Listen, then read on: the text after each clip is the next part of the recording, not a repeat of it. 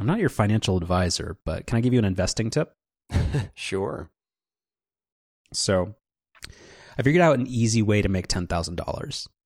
So, basically, instead of buying the full self driving package from Tesla, you can just buy a six pack of beer and give it a, uh, find a teenager with a learner's permit, and it'll drive better than the, the car itself. so, we're not going to talk about that this week. So, so a decent chunk of the show. So, I, I, I guess I did my one major trip that I do a year uh, this past week, which is why there was no show. Um, and we're probably going to push the. So for the second leg of the trip, I uh, borrowed or rented a Model 3 and a whole lot of thoughts there that are still marinating. So we may not get to that, but it did have the um, the advanced beta or whatever the full self driving on like all streets. The F- FSD beta, yeah, and it's really, really bad. Mm.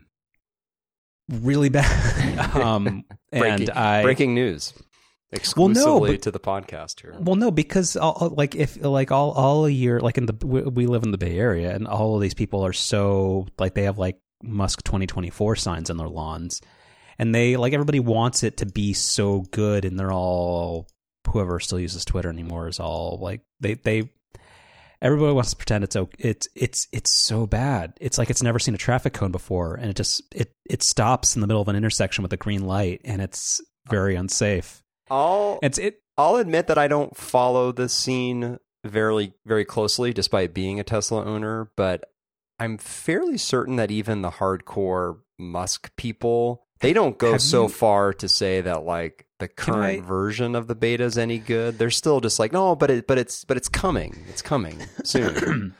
Can I tell you about the worst Twitter account on the planet? So, uh, well, what's you, Twitter? Again, I, I'm a, I'm a pioneer here. I, or I'm sorry, I'm a trailblazer to use the the Mark Benioff language. Are you, you I work have for been, Salesforce now? No, no. Uh, I have I uh, I have been off Twitter for like two and a half years. Uh, so I, I, where's my award? Um, but no, if you go to twitter.com slash, this is not, the most insufferable, but you can, you can imagine it. You, uh, the most insufferable Twitter account on the planet. And I actually, I'm wondering if I should include Elmo's account in that comparison. Maybe, maybe not. I don't know. But it's uh, Tesla owners SV. It's the uh, Silicon Valley Tesla owners like fan page, okay. and it is and it has 682,000 followers. Oh dear. It's the the the level of schmuckiness. Oh my goodness. Actually, so again, please open this link. no, I'm not going to.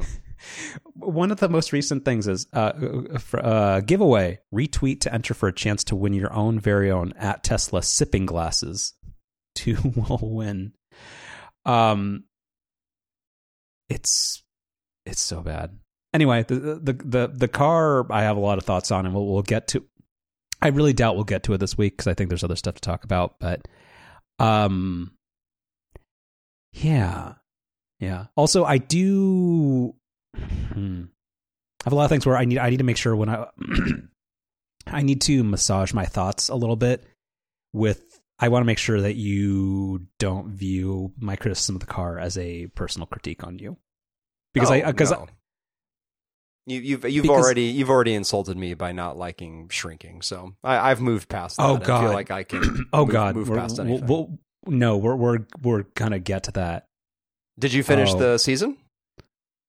Oh, as, as, as, I think I posted to Instagram last night. Like there are certain shows that are of quality that you have to wait until you're in front of a good TV. In front of like I, I actually think you've made this dis, uh, um you've made this distinction that there's there's some TV that you need to reserve for the LG OLED. Yeah, and there's some TV that right. who, who, gives a shit. Yeah, yeah. Uh, shrinking is definitely a laptop show.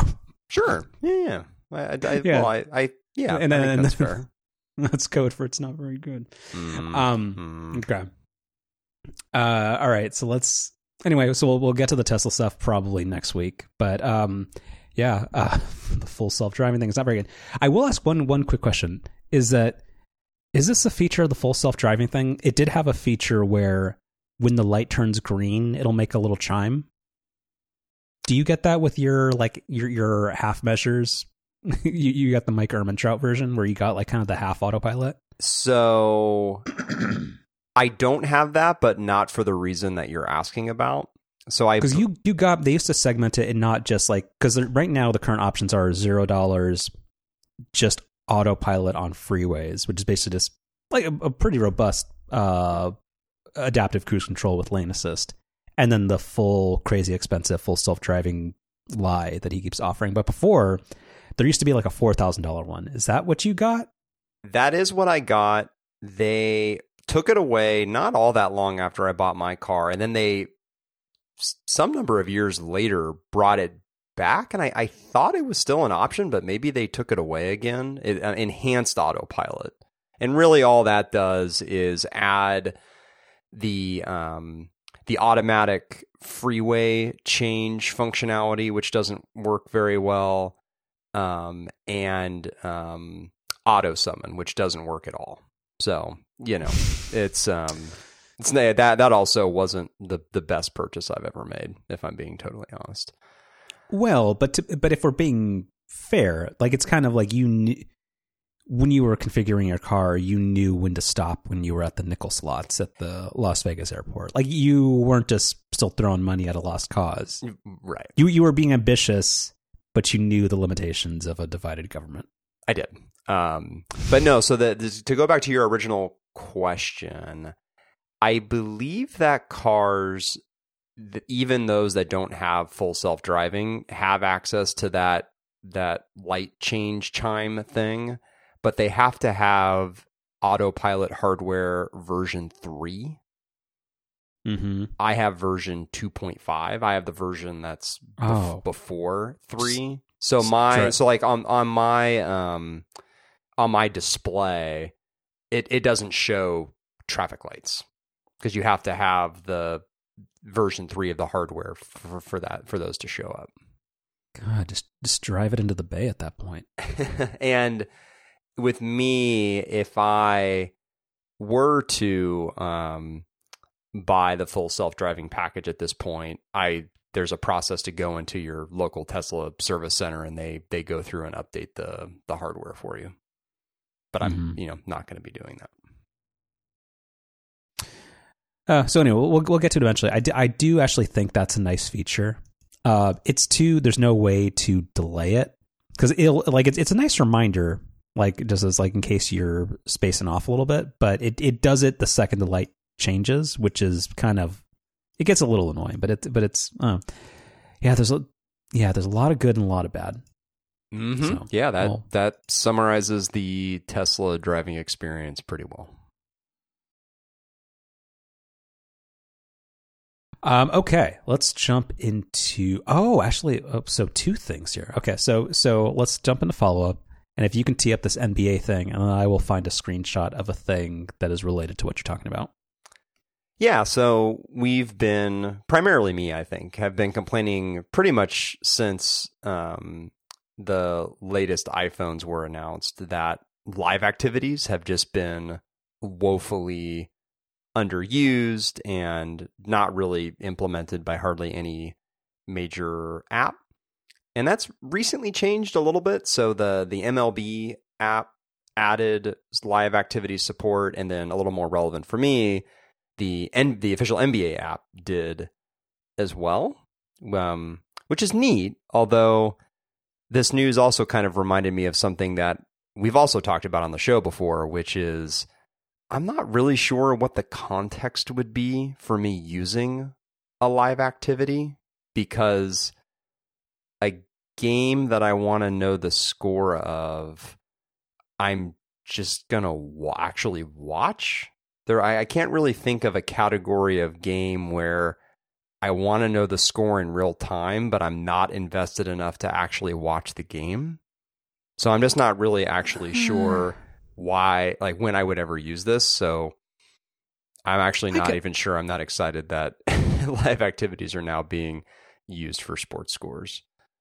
No, I mean I, I, I can see the like if if you're in a situation where you don't have a TV. Well, but and and because So, of the, like- the streaming rights situation, it, it's often that you may not be able to actually want uh, watch the game that you want to watch on your iPhone.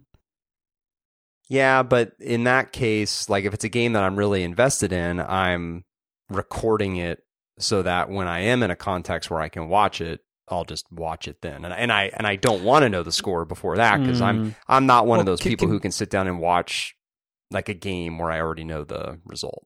Well, so can we so to pull on that thread a little bit? I, I feel like that viewpoint is insanity. Like I have very much had exposure to people who are like, "Don't tell me what happens. I'm taping it," and and I no, it, it happened. It happens in the now. I, I don't. I don't think sporting like I think spoilers are appropriate uh, cultural norms for television and movies. Sporting events, I disagree. I, I, I don't think anybody should have the right to be able to say, no, I have it on TiVo, or wow, that's an old person phrase. Uh, like I'm I'm recording it. I don't want to know what happens. Like it just it's just information that that hap- that goes around. Like Well, yeah, hard hard disagree there, but um but I guess like what what are what are you? hmm. Do you think one hundred percent you can like so? Because the game, like I guess fundamentally, if you know the score, you now have eighty six percent less interest in watching the game, right? Because you know what happens. So I guess like the the exercise in watching a two and a half to three hour sporting event is kind of like it, the moment you know the outcome. It's like actually watching the game itself is actually not that exciting to you anymore, correct? that's right. Yeah, so just get know the score.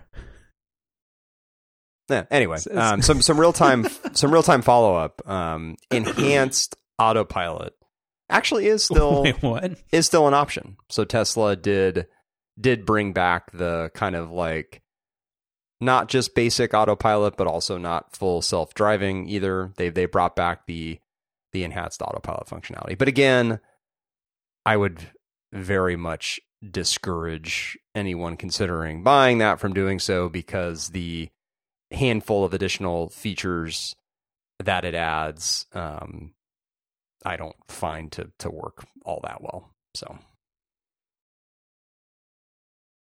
Well, I mean, you're just you're thinking small, and you don't like the idea of having a five thousand pound RC car that can move twenty feet closer to you and probably run over something in in in that time.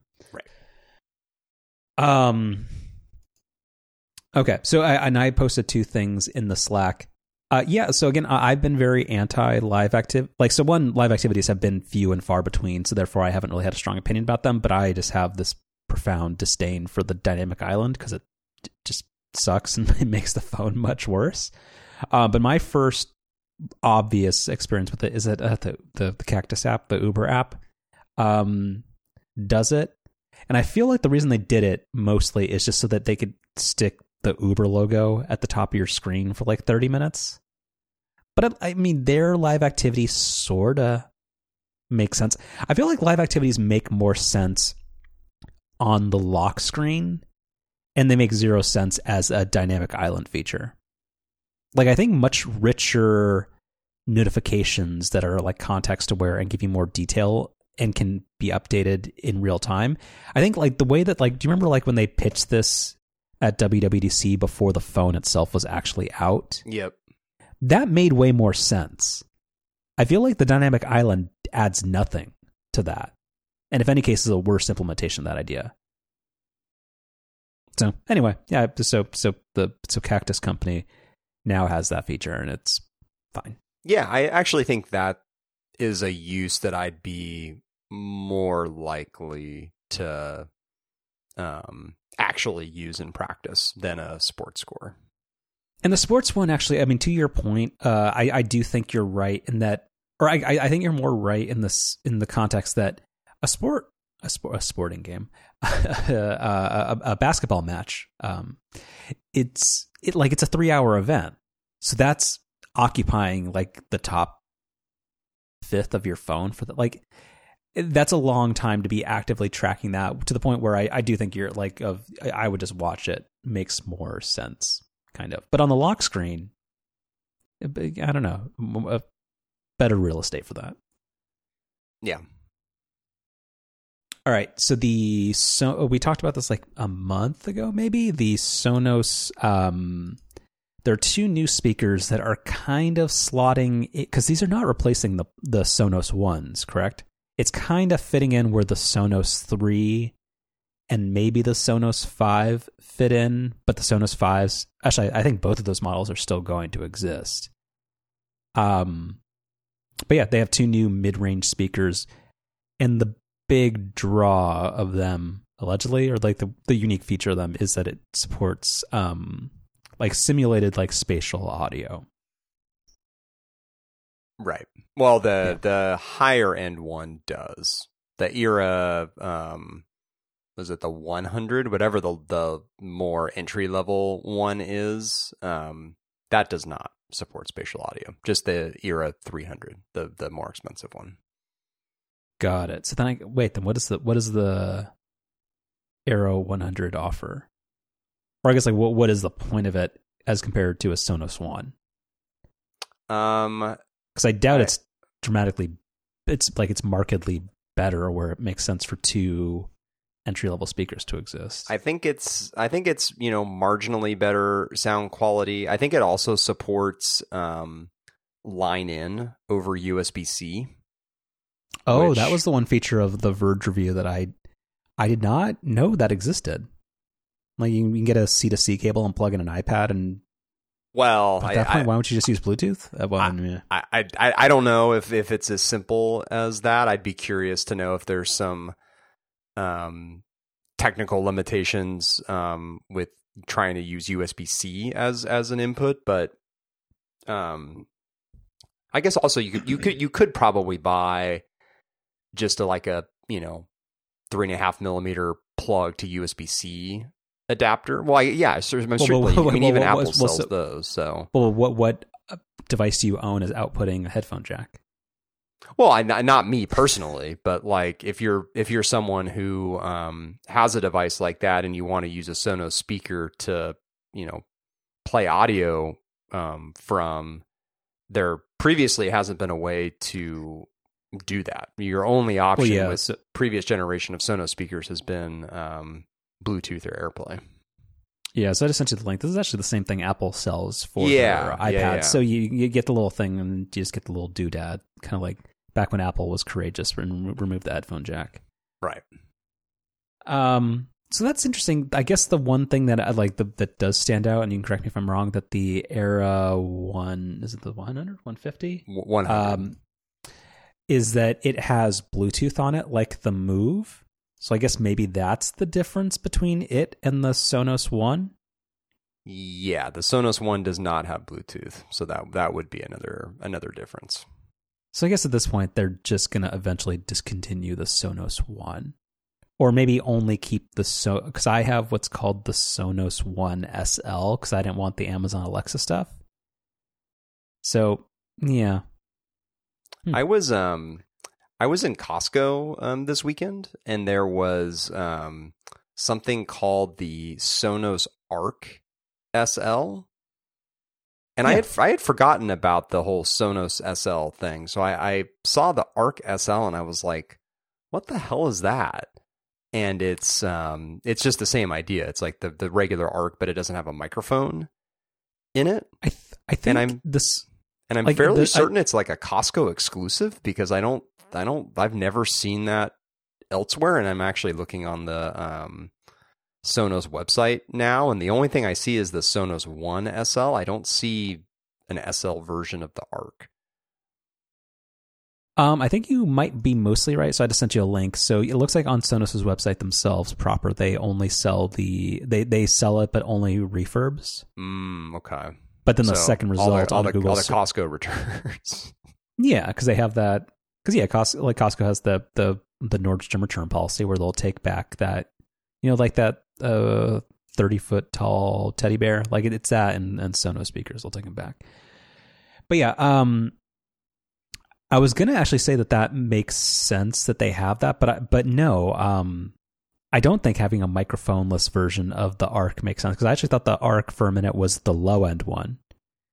So because like that's the whole thing with the Sonos One SL is that you're either buying it because it's a privacy focused thing or you're buying it because you want it to be cheaper. But I only think the Sonos One SL is only like thirty dollars cheaper. And with the Arc, since that's their high end soundbar, how much money can it possibly be saving? Yeah, I I don't like, actually recall what the price at Costco was, but it it didn't strike me as being like all that much less expensive. The Sonos Arc is nine hundred dollars. The and I have to sign in to see the price at CostcoWholesale.com. I'm not a member, so never mind. Okay. um, man, I always forget how how big the Arc is. Yikes. Yeah, it's yeah, it's very large. it's it's the it's the size of a lightsaber. Uh, much much big, much bigger than that. Let's let's go to the set of shrinking and ask uh, what's his face. Um, actually, ooh, that uh, oh that I did I didn't even mean to make that a a, a segue, but it it was because the yeah the so sorry Sonos has a Mac app. It it stinks. I don't I don't know what it is. I don't even know why I thought of doing it because I guess sorry I was playing around with the Sonos app, um, because I wanted to see about like not because anytime I use the Sonos speakers, I'm always using AirPlay, and then sometimes I'll have to take a phone call, and that kind of puts the end of that. I've just never been somebody who wants to use. I just don't. I'm. I'm. I don't trust having the Sonos speakers themselves interface with Spotify or do whatever they're doing. So I don't know, but I've, I've been playing around with that, and then the Sonos app is actually solid. Mm-hmm. Um, but the Sonos Mac app is profoundly not good. Yeah, I'm not uh, not as as as, as, as one would expect. But I thought I, I thought maybe hey, Catalyst, the other stuff, it might be better. But no, it's like it's not like it's just like an unmaintained like old school Mac app. Like it's not, and it's not an Electron app either. It's just it's just it's just weird and bad. I don't know. I've never used it, but yeah, I'm, I'm not yeah. surprised to hear it's not great. Yeah. Um, and this is vaguely follow up. Uh, television updates. It's, it's been a big couple of weeks. So of note for listeners of this show, um, so Shrinking had its uh, season finale this past Thursday. Friday. Uh, Ted Lasso uh, has been back for a week and a half, so there've been there are two episodes out of uh, that television program. Uh, and of the biggest news of the past year, uh, Succession is back as of this Sunday. Yeah, last season. Mm-hmm. You still have not watched a single frame of it. Uh, I've seen the first episode of season one. Okay, so you still need to watch like three more to get into it. Got it. Yep. Uh, what's what's your uh, brief review of Shrinking, and how do you feel about the show uh, as it's has it has ended? Uh, well, so I guess spoiler horn you can insert here.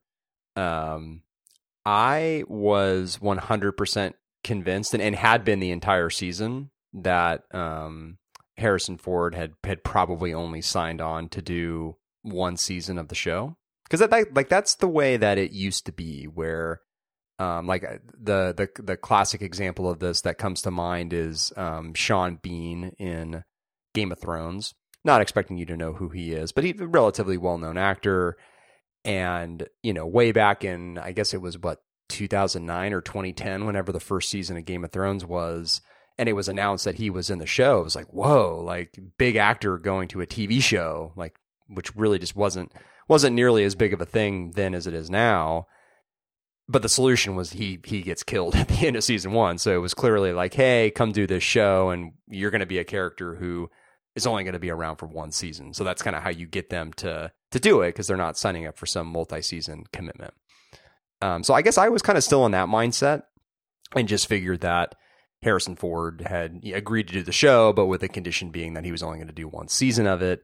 And at a couple of times during the season, it really did seem like they were setting up for his character to, you know, basically move out of the area and, and, and be kind of written out of the show. And I, I was totally convinced that something in the finale was gonna was gonna finally happen where it was gonna be clear that he wasn't gonna be back for next season. But but that is that's very much not the case. And um, I thought about it more after and was thinking like, well, actually, yeah, I guess more and more big name actors are doing TV now, and that's becoming much more of a of a common thing. So a, a, big name actor doing multiple seasons of a TV show, you know, isn't isn't what it was back, you know, ten years ago. So I think it's kind of an old old school way of thinking on my part. Is Harrison Ford a big name actor? How dare you? Um, so I was so I was surprised by that, um, and then of course you know surprised by the actual ending itself, and you know glad that they did something very unexpected like that, and am and I'm already super excited about season two. Um, So you you watched the whole season. I'm surprised. I did. Uh, again, we we can talk no judgments, and and the fact that you recommended this is no judgment on you. Mm. No, but is is that is that agreed? Sure. I mean, you don't you don't So like good it's, TV. It's, It's, it's, no. oh no, I, I I I strongly dispute that. It's so bad. I've I well, man, I don't know what it is about Apple TV shows where similar to the morning show. I, I guess let, let's condense it. Let's pretend the morning show season one and two. I'm not sure where you guys are at in terms of that. Um, in terms of a show starting out strong and then just massively fizzling out is this is very much the same where it had like a, a great pilot great first few episodes and then it just became the same thing. It became unrealistic and unfunny and yeah i i, I i'm so confused as as to why so many people like it. Um yeah I, I i guess the biggest thing that bums me out for it and again and, and spoiler horn is that the what's her name uh the the neighbor uh, who used to be on the drew carey show Oh, that's where she's Liz. from. we we talked about this three weeks ago. Oh. No, you you and you were sh- you were shocked then too. She was she was Kate O'Brien on the Drew Carey show. Oh, And- okay, yeah, this is coming back to me now. Yeah, but what's her name? Is it Liz? Liz is her, uh, yeah, the character Yeah. name in the show. Yeah. Like she sucks. Like her, she had such a strong like when she when like the show premiered. And again, spoilers. Like she was very much filling in for the mother role after the lead character's wife died. Like it, it, she was such a strong and seemingly like well rounded and like deep and interesting character.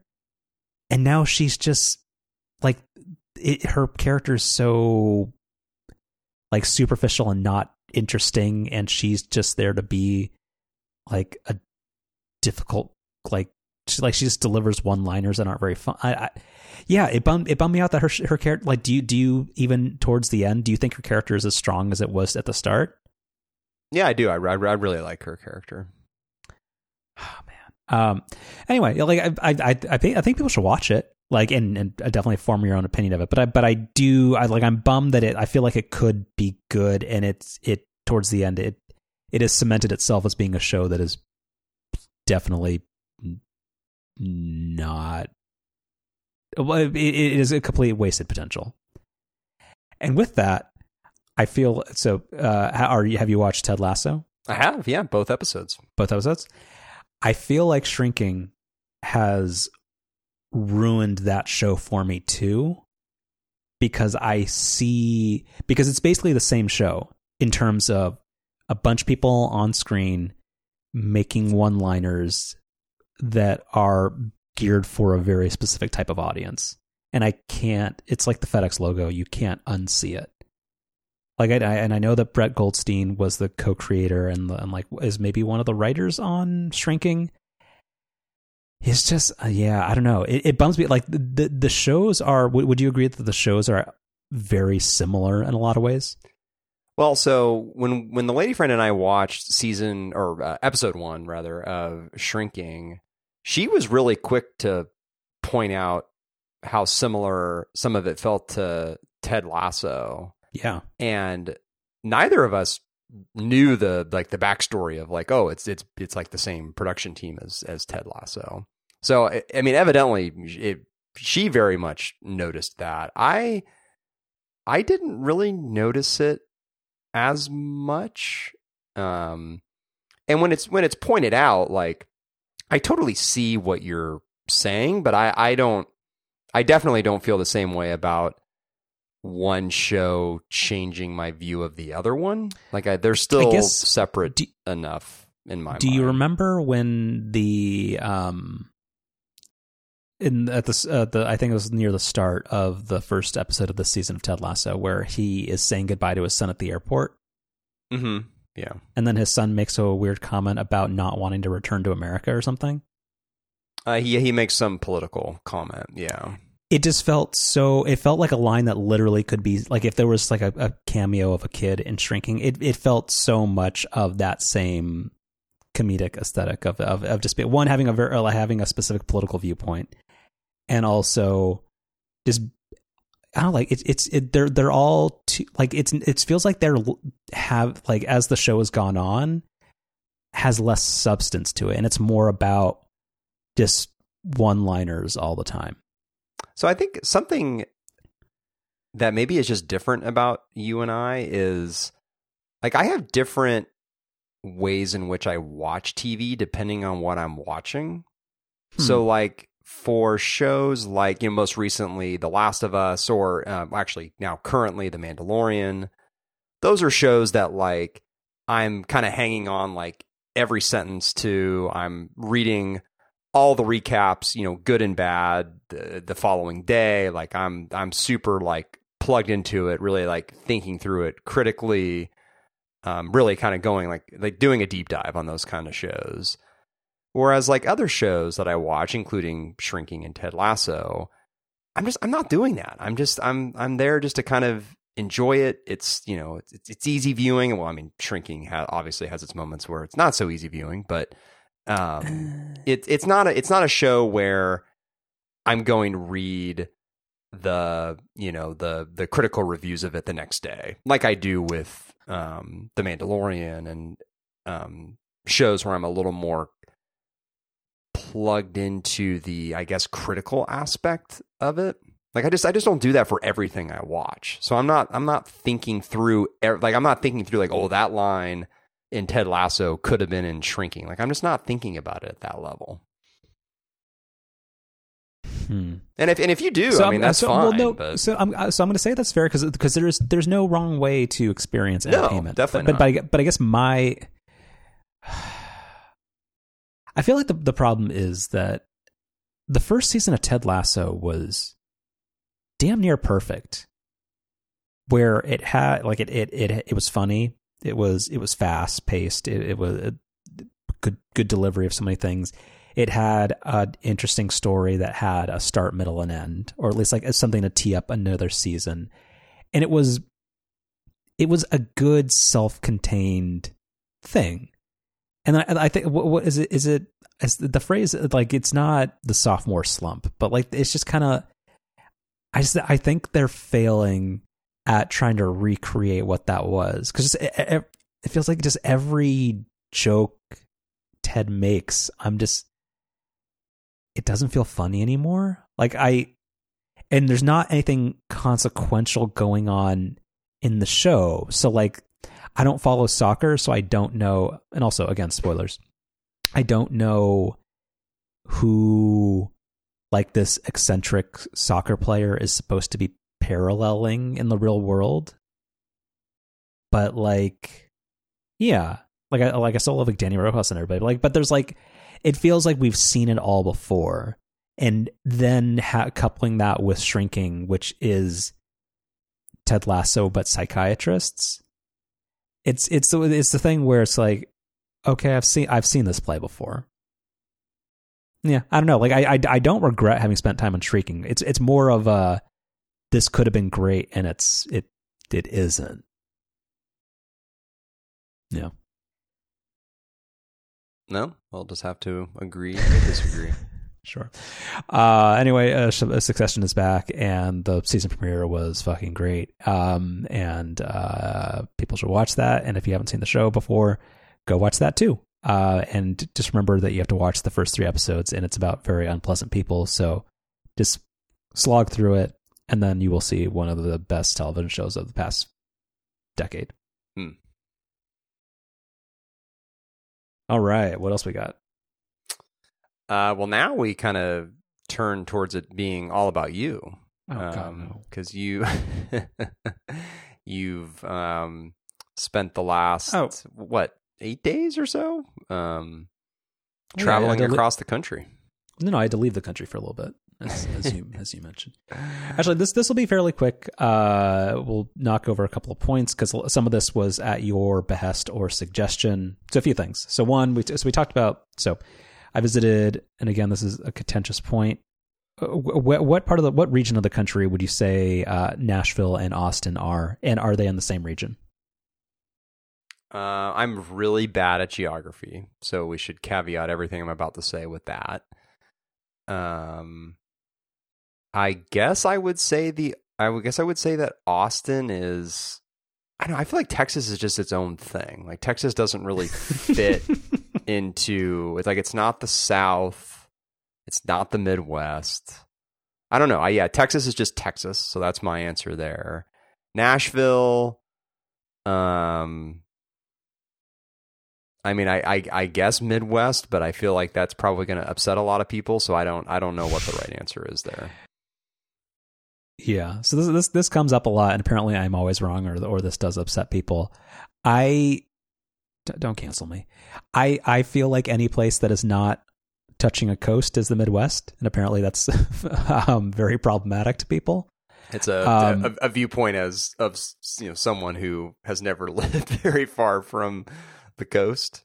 Well, yeah, but but again, it the the the, the, the like it's it's yeah, you got the West Coast, the East Coast, and you got the Midwest. it just happens to be literally everything else. Because the because the other thing is like so again I but I have done more research like and, and I I say that half jokingly but also half seriously because there are different things there there's the Midwest there's the the Great Plains there's the what's what what is Wisconsin the Great Lakes region, you got the the Southwest, you got the South, and a whole bunch of other stuff. So, I I did earnestly try to look this up. I do think both Nashville and Texas fall in the collective description of the South. Okay. Like I think the Southwest is Arizona, Nevada, and New Mexico. Mm-hmm. But the Midwest, and this is the most contentious part because I, I frequently have this conversation whenever I talk to anybody from Illinois.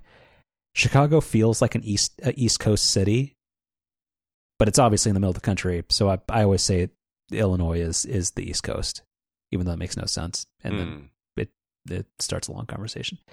But anyway, so but but apparently the Midwest is uh, like Iowa, Illinois, and and the other purple states. Anyway, um, yeah, it does does feel a little bit like being in an entirely different country, but it's it's okay. So, a few things. So, one, so Nashville first. Uh, oh goodness, a, a lot a, a, lot of the, the the downtown area is very much a like a caricature of itself. It's it's very much uh, like Bachelorette Party Central and Martina McBride and who, who's who's Jason Aldean. I feel like you would maybe know who that is. Some famous country music singer. Don't know yeah, a lot so, about him other than that. So they all have restaurants, or, they have they have lent their names to restaurants and bars, uh-huh. and, and, it's it's just it's it's an experience, and it's it's just not actually that pleasant. Mm. But no, overall, like I don't know, cool town, not not much public public transit or anything like that. So that that side of things was not really anything for me. Um, but no, Country Music Hall of Fame is great. There's a whole Taylor Swift section there. It's it's it's it's it's a it's a neat city, and everything was fine. And um, yeah, so where where uh, did you stay? Did you stay like at an Airbnb downtown or? Yeah, no. So I still do Airbnbs in most places, and I stayed in the Edge Hill neighborhood. And and like the Airbnb I stayed at was actually very very nice and very cool. It was better than the one in Austin. Uh, the rental car situation was weird though. So that was one of the things during the pandemic where used cars and rental car availability prices like they, those all just went crazy, and it was fairly cheap in uh, Nashville where it was like 40 bucks a day. Whereas in Austin, it was not. It was like $90 a day, which is how I ended up um, renting some guy's Tesla. So, mm. anyway, no, like, uh, like Nashville is cool. I, I do think people should go check it out, visit. The food is quite good. That they have the, uh, in terms of my uh, croissant rankings, uh, they have the best chocolate croissant in the continental United States. So, unfortunately, the Bay Area has some catching up to do. Hmm. Um. Oh, and also, uh, in terms of the rental car thing, uh, it had I rented the world's crappiest uh, Toyota Rav Four that uh, does not have CarPlay, does not have any navigation in it whatsoever, and it was a 2022 model. Like it, it was one of the lousiest cars I've ever driven, and it's kind of a bummer. I don't know. Like it's I, w- I thought we were at the point where kind of like smartphones, like even the worst one is still good. Not the case. Anyway. Yeah, I mean it's Uh, but- you know obviously been a while since I've rented a car, but even pre-pandemic, it was it was pretty common for even basic rental cars to have CarPlay. So that that Yeah. is that is pretty surprising that yours didn't. Well, I remember like like four or five years ago when I visited uh, DC, I rented a like a, a crappy Ford or like sorry, like a, a fairly like uh, entry level Ford Fusion or Ford Focus or whatever, and it, it had CarPlay. Like it was a very low res kind of crappy screen, but it yeah in, in 2019 it had it, and this car did not. Yeah, because like most base models of cars now, which presumably is mostly what car rental companies are buying, like even those generally have CarPlay now. Like you know, it used to be locked behind premium trims, which in some cases it still is, but usually Well, Not? It's because like they there was some legislation. I don't know if it's a California only thing or if it's a national U.S. thing, but um, now every car sold in like the past two years has to have a backup camera. So that broke the barrier to entry in terms of like every car now has to have a screen of some sort. mm, So that kind of meant like, well, screw it, like it might as well have nav or CarPlay. right. And that's where I think I made the offline online joke. Like, didn't like doesn't like Tim or Craig come up and say that like ninety six percent of every single car has CarPlay? Uh, I, I this is the four percent. Well, no, they it, it, their stat was um, like, cars which option. which had it as an option, and like literally the the percentage that doesn't is Tesla. Good point. Um. So anyway, so that, yeah, that that would that was fine. Um. It's a, it's a car. It's a car that drives, and it reminded me how much uh CVTs are a scourge on the world. But anyway. Um, and the last thing about that is uh, related to that Airbnb. It had uh, so they had one. They actually had, had a very nice uh, LG smart TV, and it had a Chromecast attached to it. And I had actually not used YouTube TV with any like amount of like just it, for more than a couple minutes at a time, and it's fine. It has it has two things that I think are curious that I, that I wanted to bring up, which is um you may remember this, and I've, and I've never understood how this is legal or how the economics of this work. But do you like pretend before back when you had regular cable? Do you know how like on like during like not broadcast TV, like cable TV channel commercial breaks, sometimes like the cable company would intersperse um local ads. yeah. Does that ring a bell? Yep. On YouTube TV, so one, I never understood how that was how cable companies were able to do that. Like, don't people pay for that? Like, where they expect them to be seen and not have like the buy my bikes guy come up? But I don't know. But on YouTube TV, they do the same thing, but because it's uh, over the like it's a digital service, it's much more obvious that they're overlaying ads. And sometimes you will get a little thing that just says like it's just like an Apple TV screensaver, but it's from Google Earth, and it'll just say, "Hey, enjoy this moment of Zen. Google TV will be right back." Do you ever get that? Oh yeah. All the time. That's weird. Mm-hmm. I don't. I, yeah, but I've like I don't know. But YouTube TV, like it's like I don't know what the latency is, but the picture quality, like this house also had Google Fiber, so it had gigabit. Uh, it was very nice for photography Mm. backup reasons. Yeah. But yeah, gigabit up and down, so a little AT and T fiber situation too. Like yeah, it was it, YouTube TV. YouTube TV. It's nice It is. ish, Yeah. but it's yeah. also very costly. uh, be becoming ever more so. Yeah. Uh, what else? A couple, a couple other things. So, uh, at the Nashville airport, uh, they have. So, I've never seen uh, the Amazon Go technology in a non-Amazon Go store context because I the it's not Irvine, but someplace. Maybe it's like West Hollywood, but like in in Southern California, Tustin. There is we, one- We, did- we did this Yeah. last time too. yeah, yeah. There's one Whole Foods that has that is legit like like Amazon Go times twenty. I don't think it's a Whole Foods. I think it's it's like an Amazon branded grocery store that I'm sure takes inspiration from Whole Foods, but it's not an officially branded Whole Foods. I don't think it's like it's Amazon. It's like Amazon Fresh, but not not the delivery service. No, so actually, okay, so no, you, so that's where I maybe this that is the Tustin thing, but so I'll send you a link to another one. So it is actually um, it's in Sherman Oaks, Mm, okay. Where it is literally an entire Whole Foods market, but the just walk out technology. Got it. Because I think they also had a thing where it was like a smart grocery cart. At the that might- Tustin one, yeah, they Yeah. yep, yep. But anyway, I'd never seen that outside of the Amazon Go store context, and I sent you a picture of it, and it was actually it's kind of interesting where it looks like you don't need like the Amazon Go app or that QR code, where it basically just will know like you you just tap in with an NFC uh, enabled credit card, and it just knows who you are, and you grab you grab your airport water for eight fifty or whatever, and you just go, go on your way. That's Yeah, that, that's the right way to do it is through a credit card. That's really smart. I like that. like the the Amazon the the only advantage I would see about the Amazon Go thing, or well, I mean, because well, I, the uh, I think I just solved my own problem. I was gonna say is that it's nice that they have like an Amazon receipt like that gets automatic automatically emailed to you and like you have a record of it. But I'm sure they have some way to work that backwards with your credit card number. yeah, I- so- I, I would think so. Yeah.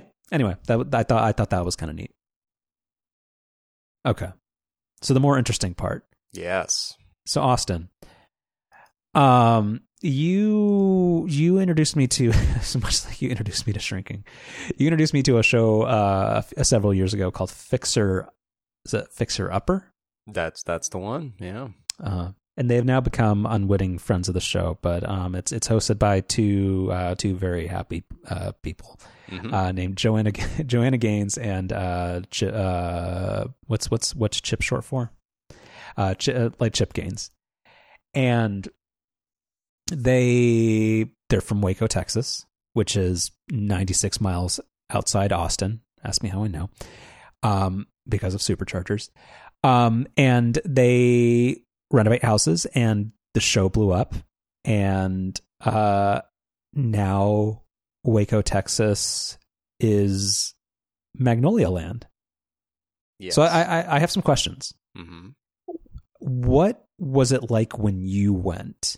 Because I guess so. So when I went, I was initially just going to go to, hey, this is an excuse to kind of check out what how autopilot works on a longer drive.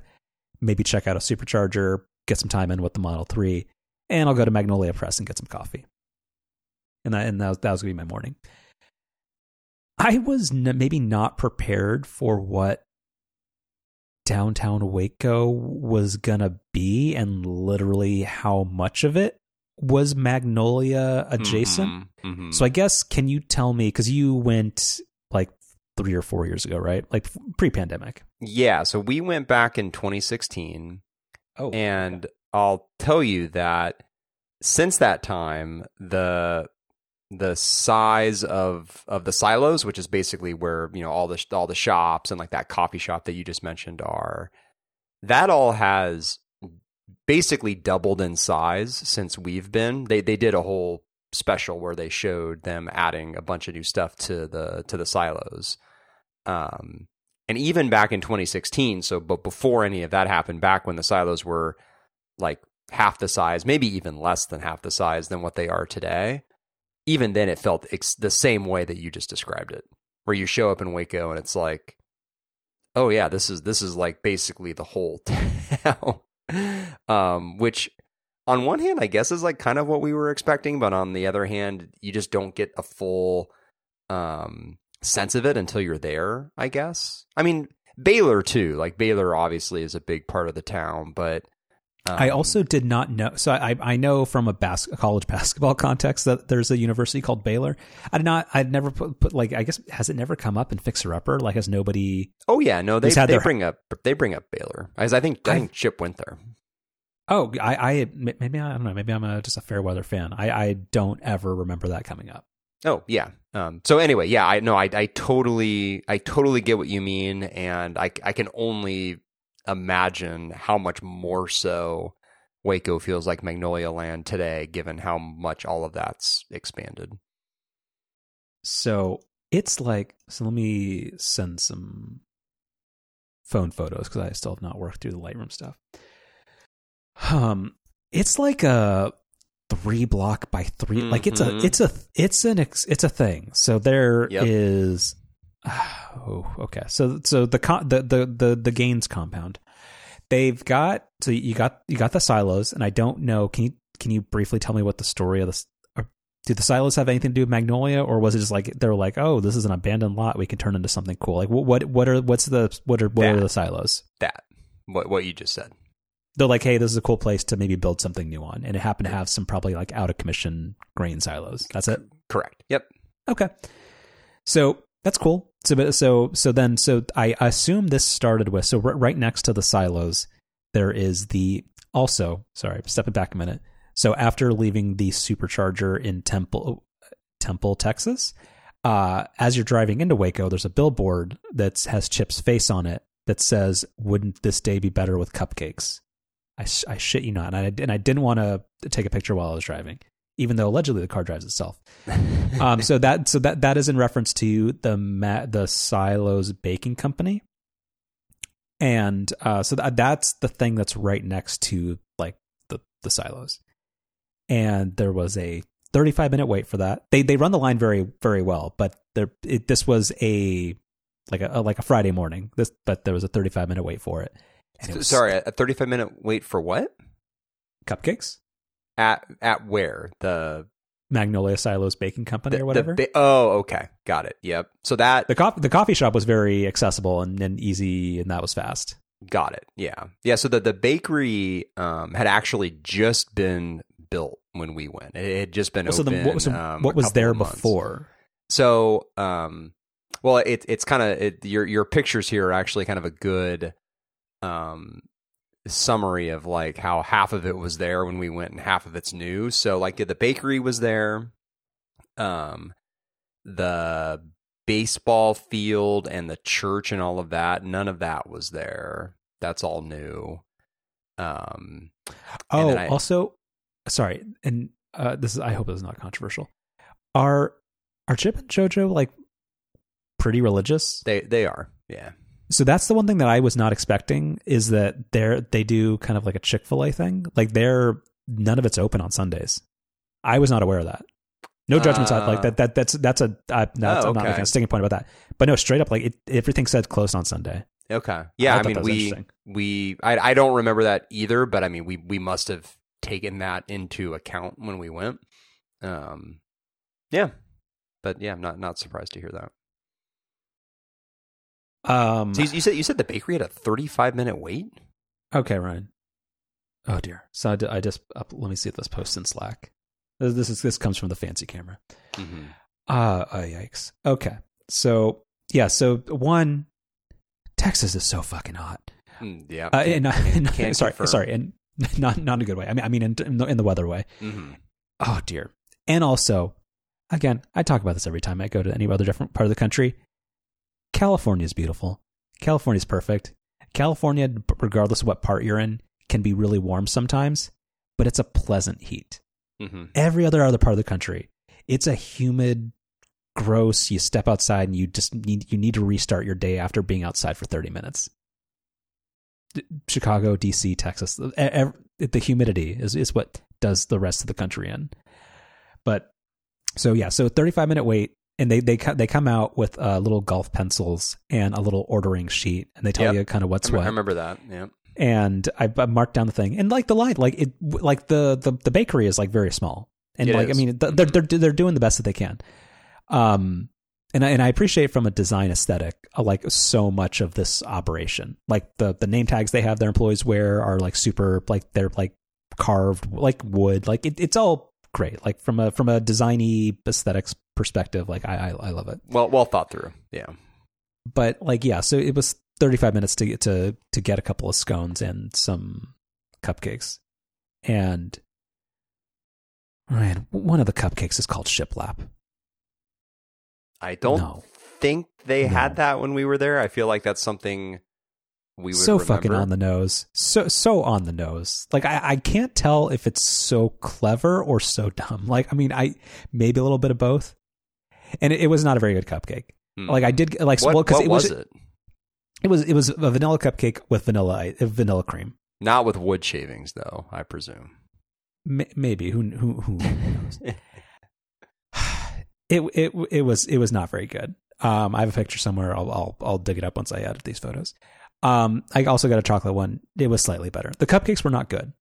Uh, the they have a scone which you I don't think I have bought. I, I went this week this winter back when we had really dark days, uh, like daylight savings time wise, not politically. Uh, I bought a fair number of cookbooks. I don't think I have the Magnolia Table one yet. Mm. They had they had at the the baking company. They had a really good scone called the Prized Pig. If you can tell me if that's in the Magnolia Table um, cookbook, take a picture of it for me, or tell me to buy the cookbook, and I'll maybe do that because it was it was it was a very good scone. the The cupcakes were a dud, um, although it was it was kind of fun for the gimmick of uh, it's called shiplap. Uh, but the the scones were were were damn good. Yeah, I don't I don't think that is in the cookbook. So we we have both versions of it because there's been like well not not versions. There's there's there's been two editions of it. Okay, there's Um, there's no Joanna's version. She didn't have to. Yeah, And I, I don't that that that doesn't sound um familiar. Okay, but no, it was, it was just a good like a savory scone with a little like uh, bacon pieces in it. It was um yeah, it's quite good. Um, but no, but I I will say very good things about the Magnolia Press. Not not that it's great coffee, but like it it's it's a nice big space, and honestly, they have kind of like this the there's like three like you have like the the Starbucksy area, like the barista section. Then you have like a whole indoor, what's almost kind of like a co working space and then that you have this like massive patio out back. So like in terms of like, I like I would kill for one of those places to be in San Francisco. Like it, just, it was just a very nice coffee shop. The coffee was fine, but it was very nice. Yeah, that that was not um, that was not there when we were there. Yeah. So I think we, I think I think we got coffee from the bakery when we were there. Which is that? Is that? Do they still even sell coffee there, or do they just tell you to? They do not. Yeah, they just tell you to go across the because the the coffee place is like across the street, right? Uh, well, again, it's a multi-block compound. Mm. Like again, I went, I, I, I, just, but I, I do not actually. It, it's, if it, it is like Disneyland, but It is. Oh yeah. the Gaines. Oh, is- yeah, I mean, it, it was seven years ago, so like I can only imagine what it is now. Um, and then there's a baseball field for for the kiddos. mhm. and you can go get concessions at the Magnolia Silos field. It it's it's it's it's so extra, and I, and but and I and I don't hate it, but I but it's it's it's it was not. It was not what I was expecting. So a, a little bit. uh, It was a tiny bit cringy, but it was but it was it was still interesting. Um, I don't know. Like it was fun, but the the only the one part that does that does bum me out, or that so there was a there's a thing called uh chapter one at the silos. Were you aware of this? That does not sound familiar. No. So, you know, I love bookstores and I love books. I was like, oh, that's really cool. I'm going to pop in. It's literally just stationery and fucking Joanna's books. Like, it, there, there Mm. are literally, I, I sent a picture. It is Yeah. just the three most recent editions of the Magnolia magazine, which also, of the thing, uh, what- mm. The the the in whenever you see a uh, a Magnolia journal or whatever at at like Target, like just seeing one, it's always kind of makes you smile. But when you see them like right next to each other, it's it's kind of a lot. But anyway, but it it the whole thing, like the aesthetic, like the design, there's there's a lot to like, but it's also it's a little bit much. But everybody everybody was having an amazing time. The one thing that I have a question for you about because you are you had to furnish a home in the past few years and you had to the when you were there was there the Magnolia home store? There. So, it, is that like a whole separate building now? It's a fucking no, it's a fucking straight up crate and barrel. Like it is literally attached to the coffee shop. Like you can walk through the coffee shop into So- like what yeah. Yeah, so they when we were there, they did have a home. Like there was basically only one store when we were there, like one massive store, and like the kind of the back of that was essentially like kind of a furniture section. But I I, think I do remember either reading or maybe it was in the the TV series they did showing them adding to the silos that that they added like a whole yeah like separate building for the furniture stuff. So that that's been expanded since we've been there. Yeah. So that I don't actually get the point of that because it's not like because when you go, so they have their partnership with Target and they have Hearth and Home or Hearth and Hand or whatever. Um, and that stuff is like it, it's it's priced for the the Target shopper, but everything at the Magnolia home store was basically like crate and barrel pricing Mhm. or almost like Pottery Barn pricing. And I don't know who that's for because it's not national. Like I know they have like a online storefront, and like obviously like because like nobody, I assume nobody shopping there lives in Waco. Like I assume Magnolia Press attracts like a local crowd, maybe the bakery, but you're not shopping at Magnolia Home if you actually live there. Like there, you go anywhere else. But like I don't, I don't get as a brand exercise what the point of that is. Oh, like it's, it's all just very costly. And then the only thing that I thought was very funny is that I sent you a picture. So there's a little tag on here, and this is uh this is part of their um carry on the story series. Uh, this is a, a used furniture piece that was found and collected by Joe, and it's a it's a vintage hutch that is sixty five hundred dollars. Uh, that was used in the entryway of the Tudor style house on Fixer Upper season five, episode four. Only sixty five hundred dollars. Yeah, I don't remember them doing anything like that when we were there, where they would label something as having been from the show. I mean, maybe maybe they had some of that stuff, and I just didn't didn't notice it. But yeah, that's, Well, and I- uh, and that- that's that's a lot. Well, for that, I don't, I don't even get it. So, does that mean like when they re- they fix up a house, you don't, they, they, there's like it's like staging furniture, and like, nope, it's ours. Uh, yeah, Like- like that, that, Yeah, that that's that's exactly what they do, and I I believe that lame, they 'cause- well, Well, I think I think they give the homeowners an option to, To buy buy, the staging if they want to, but that's not not a part of the deal. I don't think. well, is, isn't that always the thing? Is that like that like that, that I, I it's been a few like I, I kind of fell out of like like the heyday of Fixer Upper. I think the pandemic kind of killed that for a lot of people, but.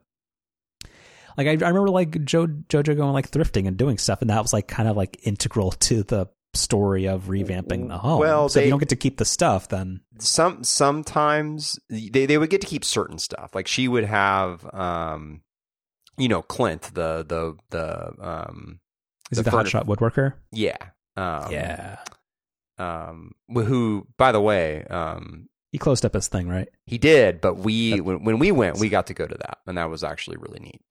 Um, but the it's like the the custom made stuff that he does and some other things that that stuff they get to keep, but um, Mhm. evidently you know, things like a um a hutch that comes from JoJo's warehouse they they do not get to keep because that that is then sold at Magnolia Land. it's called Magnolia Home.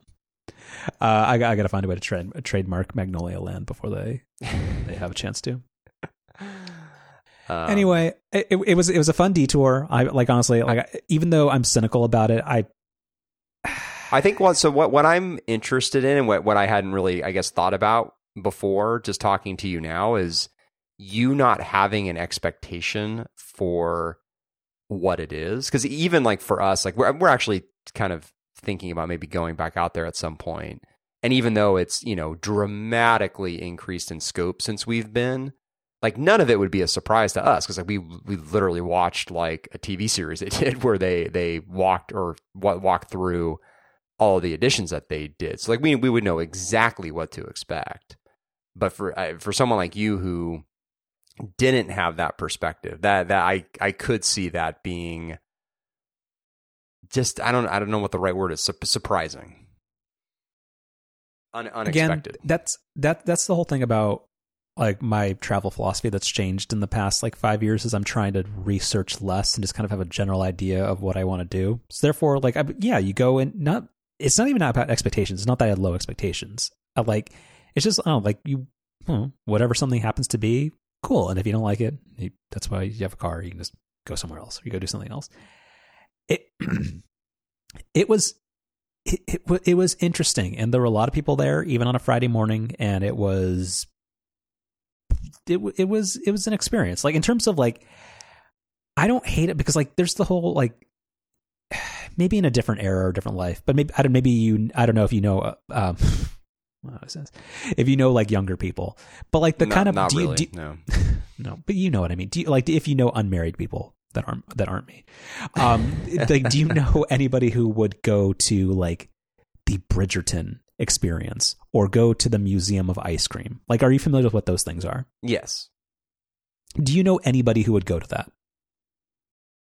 Uh, to either of the, to to those things. Yeah. Um, I mean, maybe not those specific things, but but like experiential things. yeah, yeah, and I feel like that's maybe what this was. Definitely. Like the, like when, Oh, when I was yeah. at like when I was uh, uh getting my uh, my cupcakes and scones, like the per- the person at the register like uh at like asked me like where I'm visiting from, and I was like, oh, I don't look like I live in Waco, oh, but like.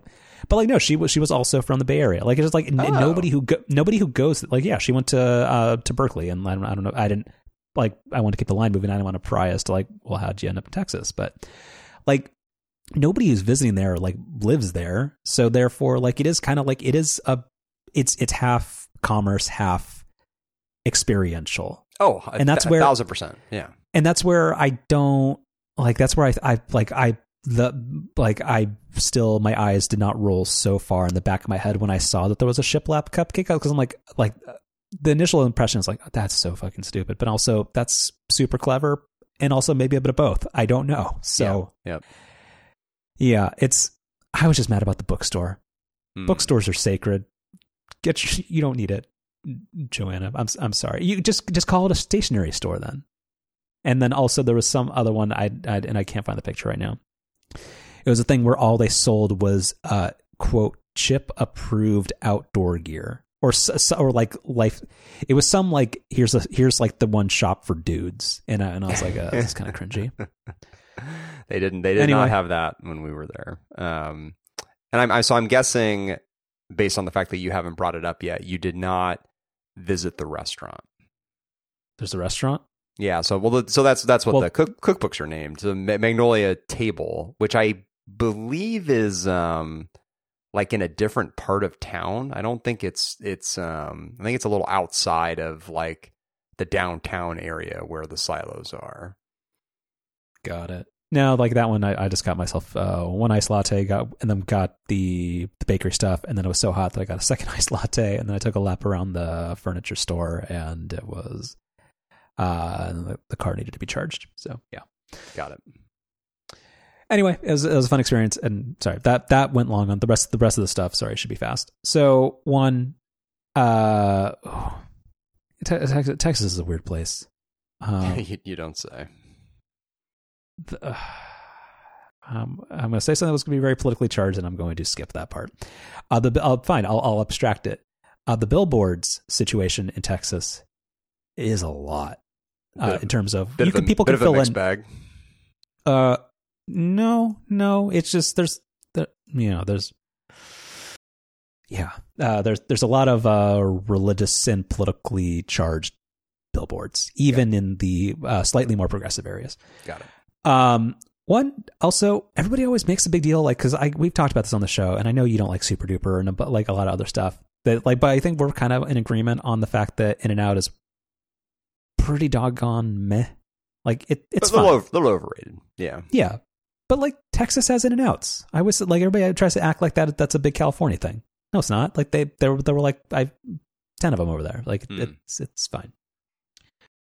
Uh, I don't think there's anything. There's like no carpool lanes in Texas.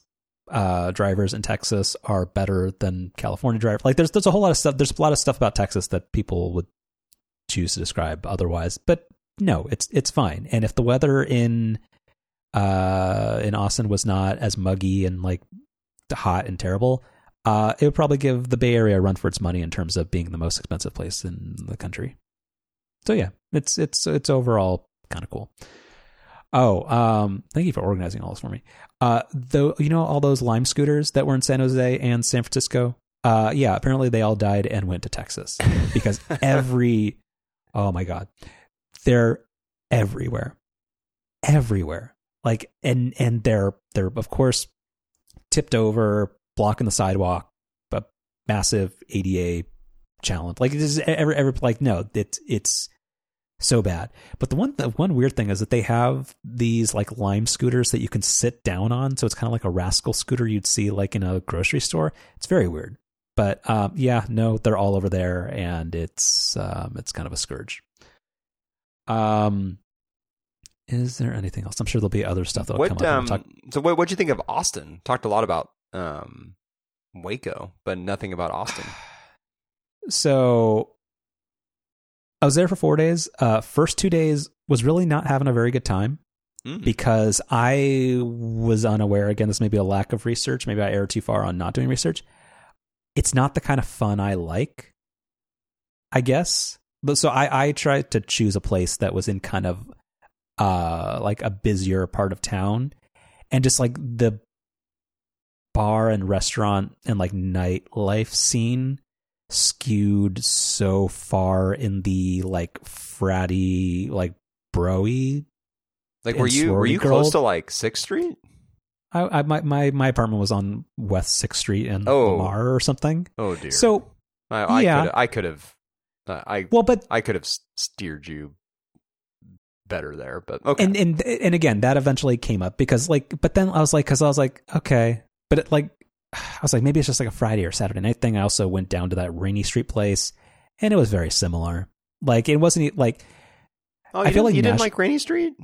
No, like I mean, oh. like because because again, it's one of those things where there are no like I'm very much in the like even when I went to New York, it was very like New York like could be very much like a party city or whatever, but but there's enough diversity of places where if you want like just kind of like a fussy like cocktail bar, you could find that. If you want just a place to get get a beer, you can find that. If you want a place to go party and try to like uh, like that, that everything's available there. Austin felt like it was very much a you're a dude in a polo shirt and shorts and you want to you want to uh, mansplain stuff to a woman. The, Austin is the city for you. Mm. I, I don't know. It was just it was very much not my speed. And then I eventually thought like, no, I'll I'll just start doing the boring shit that I like. And I spent a, an amazing three hours just wandering their public library, and then I had fun. So no, I, I eventually scaled back my ambitions and uh, learned that I chose to stay in the broiest part of Texas, and that was a mistake.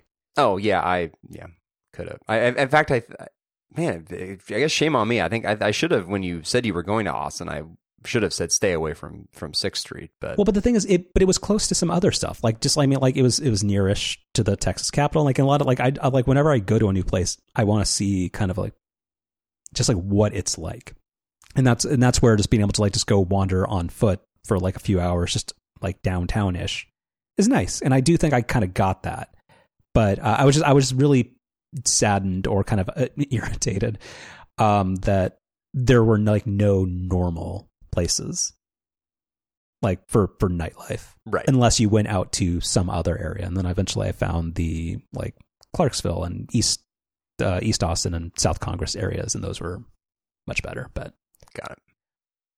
anyway texas is hot humid and but not not again i understand if if i was to go to dallas i would have had a much different experience or if you go to rural texas it'd be a different experience but yeah oh uh, to round this out i guess until i'll have more thoughts next week that'll bubble up but uh chase has a so so one the austin airport is very much i, I didn't know that austin was much as a, of a tech city or Mhm. region as the Bay Area is. very much So their yeah, so their airport is very much like the um what's the box CEO's name? Oh, It's not it's not Adam it's not Adam Levine, that's the Maroon 5 guy. it's similar to that though. Yeah, Uh Aaron Levie or Levy. yeah. He he always he has a great tweet uh about if if you um put enough uh enterprise software advertisements in a room an airport forms around them.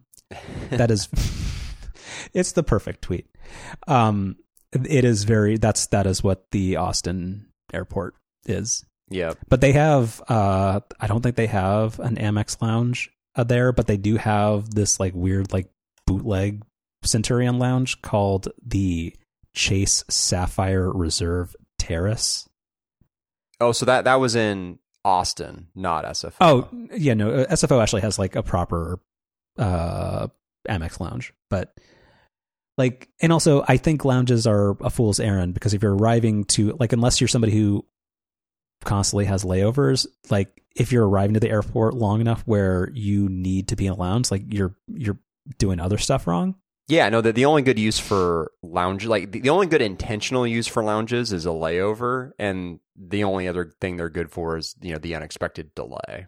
But yeah, you're totally Yeah. right. Like if you're if you're building a lounge visit like into your standard itinerary and it's not a layover, What are you doing? yeah, what what are you doing?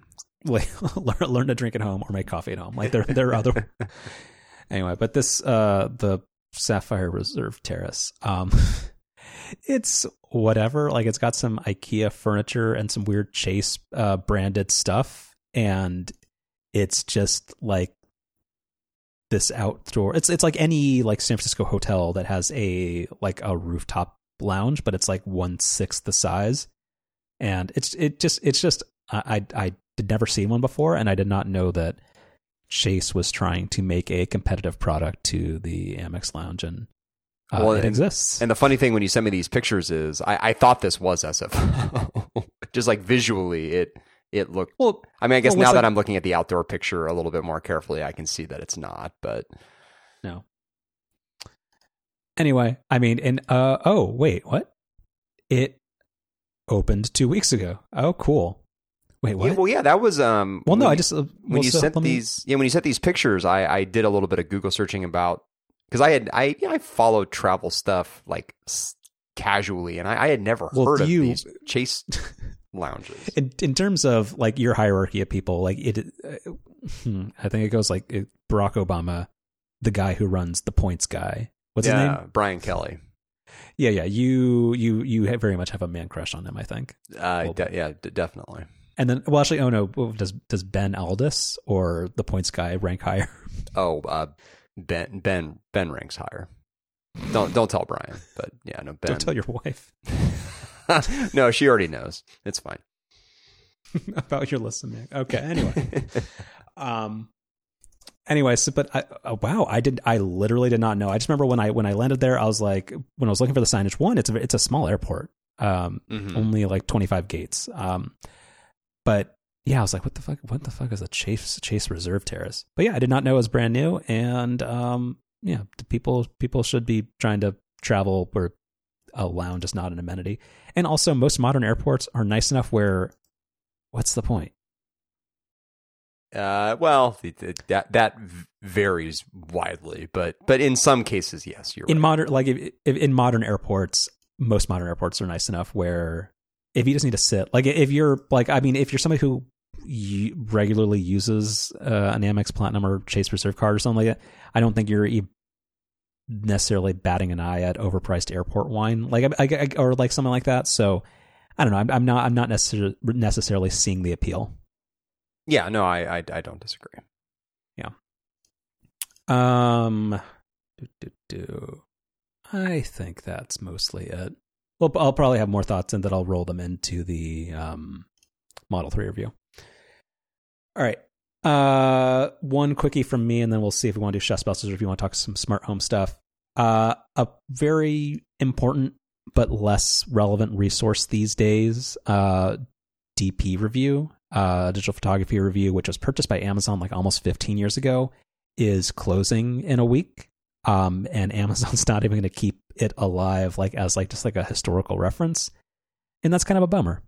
That Like it's a site that used to be in the era of like, like where everybody, not just nerds, had like a DSLR or like an interchangeable lens camera at some point. Like it was a bigger resource for reviews and like reference material. But um, yeah, I mean, I and I don't fault Amazon for shutting it down. Like just uh, again, other than like s- super hardcore nerds, like who's who's visiting it, but it's still a bummer.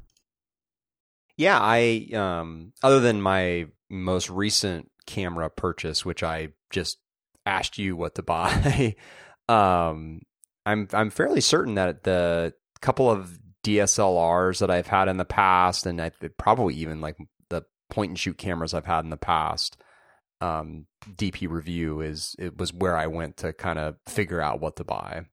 So It's um, like digital digital cameras have never been like I don't like where did people go in the past to read reviews of stuff before like The Verge? Like, There- did people go to like CNET or something? Yeah, there was a minute where, like, in I guess kind of the early like well pre smartphone days and then like early smartphone days like before smartphone cameras got good where like digital cameras were a big enough category where the CNETs of the world were doing reviews and I I don't know maybe they still do but certainly has become more of a of a niche thing which which makes it all the more of a bummer that you know a, a, website dedicated to this increasingly niche topic is now getting shut down therefore you know making making a category that already had limited resources around it have even fewer resources around it. Yeah bummer. Um and then super quick do you care about the smart home stuff? Yeah we should we should touch on it. Um i guess like if you were um if you had your Matter bingo card, or if you were looking to um, saddest game um, show, or if you were looking to um, short the future of of Matter, like the the most like obvious um, prediction or bet to make would have been that even after the you know kind of initial rollout that we've had, that there would be a bunch of additional delays and companies changing their mind etc. And you know, just in the past week or two, we've we've gotten that from from two of the bigger players. So first, it was Belkin who makes the the Wemo stuff, which is which is actually like some of the better smart home gear out there. They were um, up until recently like all in on Matter. Like they were one of the companies that's like, yep, yeah, you know, we're gonna basically update like everything that isn't super super old um, onto Matter. And uh, they came out um, almost a couple of weeks ago at this point, basically saying that they're not moving forward with Matter. Like the exact quote was something like they've chosen to, quote, take a big step back, regroup, and rethink. Uh, um, which is a, a pretty big change. And then Philips Hue came out. Um, what is this? This is just like today or yesterday. This came out today, the the 28th, as we're recording this. They're not canning um, Matter support. I, I think they actually have already rolled it out, like in beta form, so that's continuing. But the official rollout, which they had said was going to be by the end of March, um, is now getting pushed back. I think to kind of a um, kind of an unspecified date. So um, not great for Matter. Um, I also still don't have any Matter products in my house, and I, I, I feel like I just hear very little about Matter in general, which, you know, I think we've said before, you know, Matter was always going to be kind of a long game type effort. So I wasn't expecting there to be some quick instant fix from Matter rolling out, but but nevertheless, this is not not the best sign. Yeah, I think like again, I don't actually know what Matter is, but I think like Matter like it's it's one of those like uh, like consumer electronics like plumbing technologies. It's kind of like like Wi-Fi 6 or what like just like eh, people know it exists and it's slowly making its way into stuff. But like just not that many people care enough and they're probably banking on customers not caring either. And kind of with the overall like economic pullback too, they might be thinking oh, people like spending sixty dollars on lights or smart home stuff, like it's probably not going to be an ultra priority right now. Um, so therefore, this getting into the hands of consumers in the next three months versus nine or twelve months just doesn't matter. Right.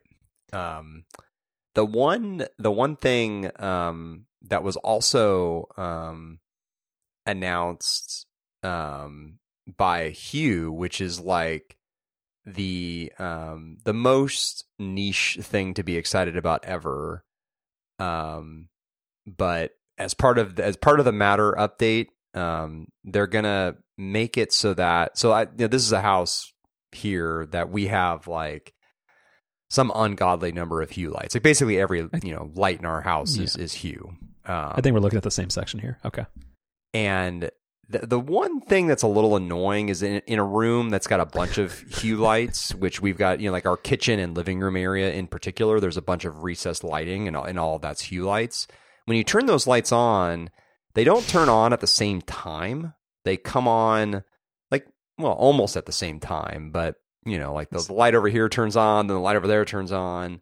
This is Um, literally the most first world problem I've ever heard. Oh, very much so. Yeah. But it, but you- but Um, you're totally right. Where like it, like the like five out of six lights will turn on, and the one like little straggler will like, and it's just it's just it's so weird. Well, well, yeah, and and in a room with lots of hue lights, it's it's it's more than just one. It's it's sort of like there's like this cascade that happens where like the lights all it's like like a wave goes across the room. It's, Um, it's all happening like within like a second and a half, but it, It- it, still it feels but it still feels weird. well, it, well, but also like you know we installed hue lights here in the house. You know, not all that long after we moved in, and that's that's been like almost five years ago now. So like we're I mean I'm just used to it by now. I don't really think about it, but they've so Philips announced that as part of this matter update that they're gonna make some update to the to the bridge, I guess, that makes it so that the lights in a room, even with many hue lights, will just all turn on at the same time. Which, Nice. um, yeah, that'll be that'll be really nice. Um, although they the, the, the, the thing, what's that? uh, the sonosification of hue. Right. Uh, the thing that gives me pause though is that it, it they specifically cite Siri voice control as being the thing where lights will turn on all together. So I'm I'm, I'm hoping that's just an example. Um, Oh, and they're relying on. Oh, it's like they went to Jared. Like that's that's not the like key component of the smart home ecosystem that you want to. Yeah, no. yeah, I yeah that so that that that gives me some concern, but but we'll we'll see. All right, and then actually, the this is not going to happen yet. So do you want to? Oh, can we push the Apple VR stuff? Uh, sure, we can definitely do. I that. do. The, the only thing that like is vaguely timely, or that I do want to like this. This should be like a forty-five second conversation. I, um, Apple Pay Later was that Mm. announced at last WWDC or one and a half WWDCs ago? I believe it was last year's WWDC. So this was the weird one where actually uh, Affirm Nasdaq quote. Uh, so there was this weird heyday before you know money started costing money, um, where everybody wanted to get people on buy now, BNPL buy now pay later services where oh you can you can split up this Sephora purchase into four payments of whatever whatever, and uh, one uneasy announcement uh, for people who are like observers and uh, I guess optimists or fans of Apple was that yeah at their developer conference as part of an iOS feature Apple dis- talked about wanting to become even more like a bank sort of and that they were going to allow you they were going to on an invitation only basis allow you to like split up your purchases and it's called Apple Pay Later and I think the universal response, at least in kind of the Mac circles that we run in, is that that felt kind of gross or weird. Uh, do you agree? Agreed. Yeah, and it got delayed a couple of times, and just felt like maybe, well, maybe they're just gonna kind of do a quiet AirPower thing and just kind of pretend that this ever happened. And I honestly, that would have been, I think, preferable. Um, but no, it is it launching today on an invitation only basis. Uh, where and the, the only part that I do think is funny or that is curious is in a world where yeah, m- money is no longer basically free. Uh, it's still at zero percent interest, which I assume means they're gonna screw merchants on the fees that they pay in order to, um, like facilitate the loans and that kind of stuff. But yeah, it it's it's a thing and it is actually happening now. So yeah, I, I yeah really thought they were going to abandon it, and that probably would have been for the best. I don't disagree with any of that. Yeah. All right, chef specials. Let's do it. Um, you got? I I have a a really boring one, but um, which you may kind of poke fun at, but that that's okay.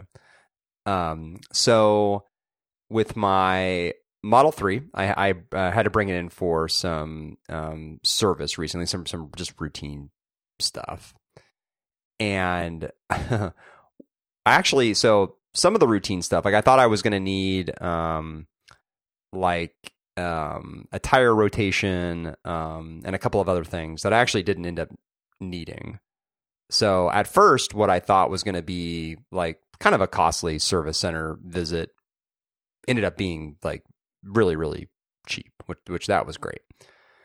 But as they were checking in my car, um, the guy who actually also has a, another kind of quick aside, like, you know, lots and lots to dislike about Elon Musk. But over the years, every single Tesla service person I've ever interacted with, which which has been a fair number, has just been like the absolute nicest, like most knowledgeable person. Like they've all been so great. So good good on you, Tesla people, you know, being being helpful folks despite your CEO not being great. Um, but anyway, um, so you know, the, the, you know, this very nice guy is you know checking in the car and goes, "But you you, you know you need new tires, right?" And I go, "No," uh, and he shows me like that the tires actually have like this kind of indicator thing that shows mm-hmm. you like when the tread has reached a certain level where like yeah you got to replace these things. Um, which also, as another quick aside, um, the the reason I was confused about that is because my car's only got like thirty five thousand miles on it. Well, you're generally supposed to replace them every twenty to thirty, depending on how you drive. Well, not not in all cases. I mean, there's there's a lot of tires where you can, I think you can go more in like the 40, 50,000 mile mm, range. Mm, that's not safe. Uh, um, okay. Well, th- he made the point that it's one of the things with EVs where because they're a lot heavier than gas powered mm. cars, tires tend to wear down a lot faster. Like he was telling me that they've gotten some Model Ys that he's seen where if you've got a you know all wheel drive Model Y and if you're someone who maybe drives a little bit more aggressively, he's seen tires that you've got to replace in like 12, 13,000 miles, which oof. Um, so anyway, I w- was kind of surprised by that. Um, and then you know we start talking about like oh well like is is that something you can you can do here? Like kind of basically what are my options are? And they're like oh yeah you know we we can do that here. But like one thing to be aware of is that unlike a lot of other like tire places we don't offer any sort of you know like guarantee like where if you know if you get a, a nail in your tire or something like that we'll just fix it for you for free. Like we don't we don't do any of that so he was kind of like nudging me to like, you know, consider shopping elsewhere, mm-hmm. um, which I ended up doing. And so the, my pick here is the Costco Tire Center. to bring the conversation full circle back to Costco, I guess. Um, just like the like the best experience all the way around. Like good price on the tires, they come with a, you know, I think it's like four or five year warranty against like, you know, any kind of damage to the tire and which they'll, you know, fix for free. Um, the online ordering process was super easy. You buy the tires, then you make an appointment to have the tires installed. Um, and then the best part was the installation itself. So I had mine installed just this past Sunday, which is awesome. Like their their tire center is open on Sundays, and not only just open on Sundays, they're open like for a full day on Sunday, which basically no other car service related place ever is. So that was great. Very, very unmagnolia like. um, had a like three o'clock appointment, dropped off the car. Super nice person, you know, pull up the online order, goes, Yep, great. Um, you give us about an hour, which is kind of what I expected. So went shopped in Costco, was kind of due for a Costco run anyway. Shopped around for an hour, you know, timed it so that I would, you know, get in line to to check out like shortly before the hour mark. As I'm in line to check out, I get a phone call saying, "Hey, yep, your car car's ready." It was great. So all the way around, if you need need new tires and you're a Costco member, that's that's the way to go. Nice. Yeah, I've always uh, my hiccup with the Costco tire center has always been that they don't have a good selection of run flat tires, which kind of rules them out for certain cars. But no, but that, everybody kind of swears by it, and you get you get the best prices, and also if you're a Costco member, why not? Mm-hmm. And you get a hot dog. Ah, all right. Mine, I this is gonna be a very limited thing, but it's it's I, it's gonna be the Austin Public Library. But I I really think it it is basically finding your place that you like to go and just and just be a nerd about. that's I think I think that's mostly it. But no, it's absolutely beautiful. It's completed about like six years ago. Um, it's gorgeous. It's like a five story, just building dedicated to like it's a very it's a very modern library that kind of accommodates what it is, regardless of who you are, whether you're six, 15, or 60. It's beautiful. The one call out that I will make about it that was actually very, very cool is similar to the that that weird chase lounge thing. Is they had this kind of like screened in like outdoor terrace thing where you can just read and it's it's beautiful and it it, it makes sense in the climate and it's just like it's a very cool place. It's in a prime spot downtown and it's just it's beautiful. So yeah, good pick if you're ever in the area. Get some cupcakes at the silos and head over there.